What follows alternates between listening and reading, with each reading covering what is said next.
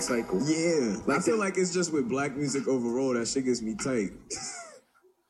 Yeah. It's like that with, with jazz, like I feel like every every time it's a new generation, the older one shits on them, but I'm like, yo, when you lay all the cards out on the table and all the wild shit all these musicians do and did, it's just a cycle. But that ain't, you know what's crazy though, like like young white dudes will still go watch Rolling Stones.